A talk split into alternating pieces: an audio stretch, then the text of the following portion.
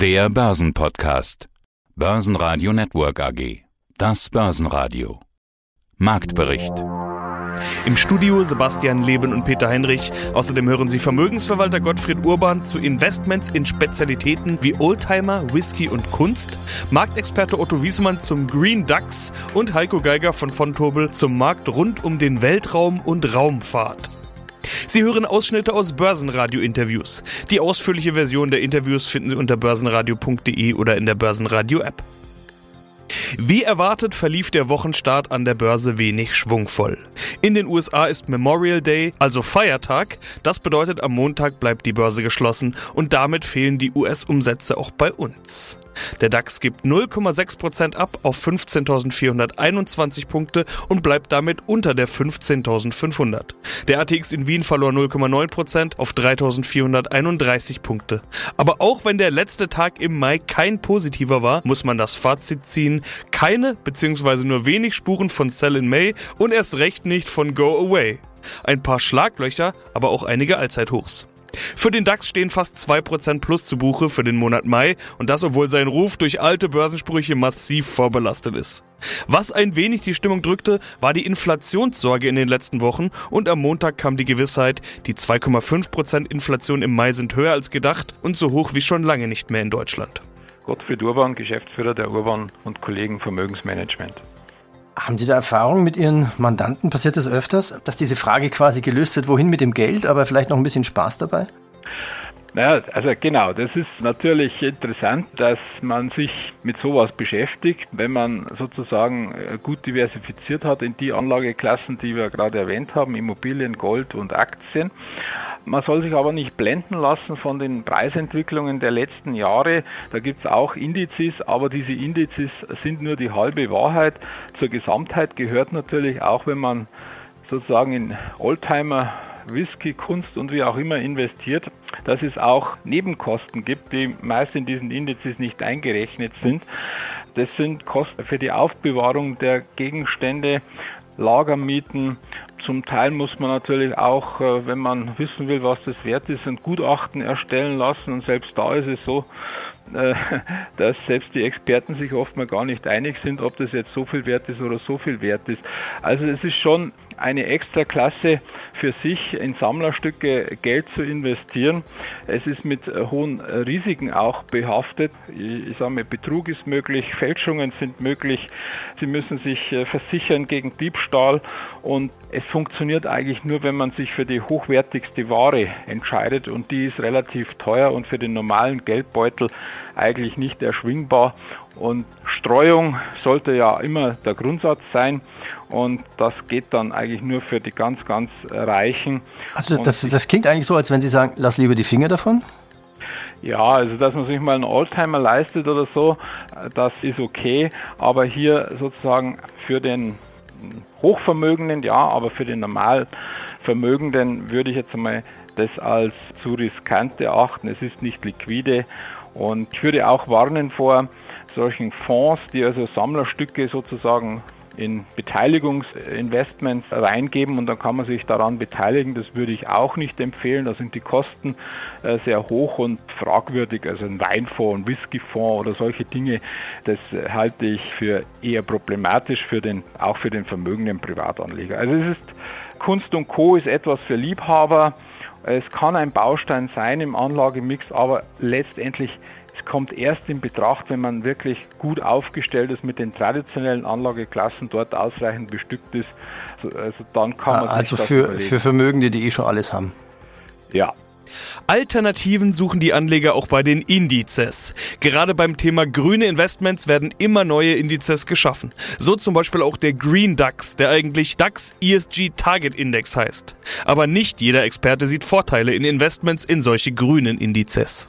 Mein Name ist Otto Wiesmann, bin seit über 32 Jahren im Energie- und Rohstoffbereich tätig an der Börse. Wenn der Normalanleger was verändern will, dann sollte er direkt einsteigen in nachhaltige Energie, in erneuerbare Energien. Und der Weg ist jetzt frei für sehr viel Geld in Wasserstoffaktien.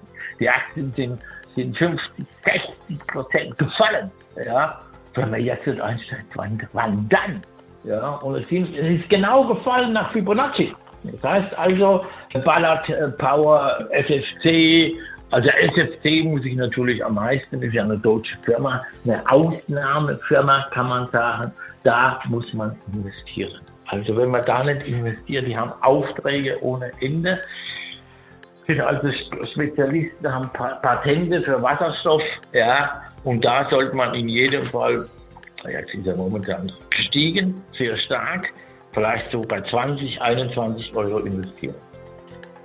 Also fasse ich mal zusammen, dieser grüne DAX, sogenannte grüne DAX, DAX ist G-Target, das ist so ein bisschen Augenwischerei. Also es macht Sinn, dass ja. man Stockpicking betreibt aus Ihrer Sicht. Ja, man sollte sich also das Beste aussuchen. Ich halte sowieso nicht vom Index. Ja, da sind gute und schlechte Werte dabei. Ja, ich bevorzuge Einzelaktien.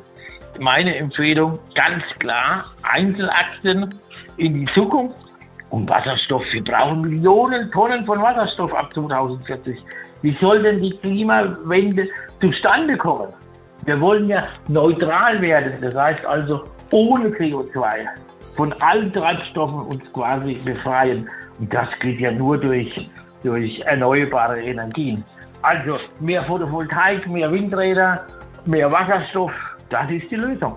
Und wenn ich mir das anschaue, Black Power, ja, war bei 62,08, ist jetzt quasi, war im Tief bei 17, steht momentan bei 24, ganz klarer Kauf. Also Fibonacci sogar 261, man kann also den, den, den höchsten Kurs durch 2,618 teilen, ist eine Fibonacci-Zahl. Dann kommt man auf das Tief dieses Jahr. Auch bei, bei Nell Asa haben wir das erreicht, bei Ballard Power haben wir das erreicht. Ganz klar für mich Einstiege nachdem die Wasserstoffaktien so stark gefallen sind. Ja, das waren Gewinnmitnahmen, es war eine Übertreibung der Aktien. Manche Aktien sind ja bis zu 6000 Prozent hochgegangen. Nicht diese Aktien, die ich Ihnen das sage, sondern Sellbauer zum Beispiel. Die machen einen Umsatz von 3 Millionen und sind 1,3 Milliarden an der Börse wert. Also auch ganz bestimmte Aktien raussuchen. Es gibt ja auch einen Wasserstoffindex rate ich auch ab. Nehmen Sie die besten, die größten Aktien. Das sind Black, Black Power, Nel Asa, Palat Power und aus deutscher Sicht natürlich beste Aktie SFC. Gewinner im DAX gab es nur wenige zu Wochenbeginn. Delivery Hero steigt plus 1,1%, VW legt plus 1% zu und Infineon plus 0,2%. Auch die Deutsche Post und die Münchner Rück legen leicht zu, alle anderen DAX-Aktien haben rote Vorzeichen. Am stärksten verlieren SAP mit minus 1,4%, Bayer mit minus 1,5% und Schlusslicht Siemens mit minus 1,7%. Ja, mein Name ist Heiko Geiger von von Tobel und ich leite dort den Zertifikatevertrieb für Privatanleger. Jetzt geht es natürlich nicht nur um die zivile Raumfahrt, da steckt viel mehr dahinter. Was ist das für ein Markt? Was gibt es da für Firmen? Wer spielt da eine Rolle? Das ist ein sehr großer Markt inzwischen. Vor allem ist es ein Wachstumsmarkt. Also wenn man sich mal anschaut, die Umsätze in der Raumfahrtindustrie in den letzten zehn Jahren, also von 2009 bis jüngste Zahlen, die wir haben 2019, da haben sich die Umsätze mehr als verdoppelt, sind zwischen bei an die 500 Milliarden US-Dollar, die hier jährlich umgesetzt werden. Und Marktteilnehmer gehen eigentlich von, von weiterem Wachstum in diesem Bereich aus. Also die Mission Weltall ist sicherlich in vollem Gange und hat bei weitem noch nicht die Endstufe dieser Rakete erreicht. Also das Marktvolumen weltweit ist, ist sicherlich enorm, weil eben auch viele, viele Player mitspielen. Also zum einen natürlich die Amerikaner, die getrieben durch ihre staatlichen Raumfahrtprogramme mittlerweile auch eine, eine enorm große Zulieferindustrie ausgebildet haben. Da sind zum anderen natürlich auch Länder wie Russland und China, die an ihren Raumfahrtabenteuern festhalten, vor allem die Chinesen sich hier sehr stark auch herausgefordert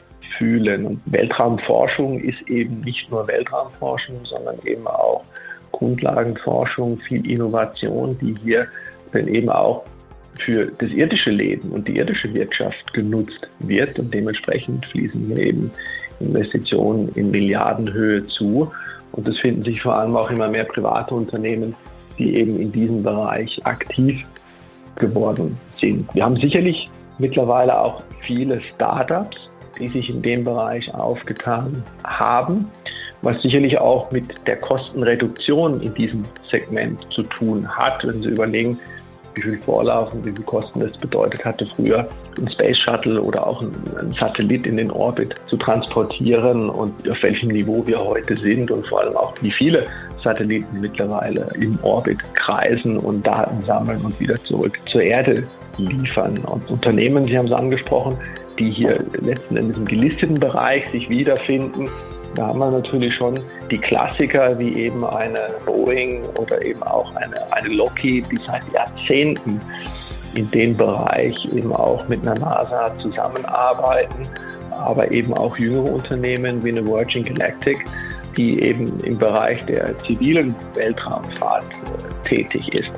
Und natürlich über SpaceX oder eben auch über, über Amazons Bestrebungen sicherlich noch einiges in privater Hand wo man sich aber durchaus vorstellen kann, dass in der jüngeren Zukunft hier sicherlich noch der eine oder andere IPO kommen könnte und hier eben doch neue Unternehmen, die dann eben auch an der Börse gelistet sind, sich für den Anleger eignen.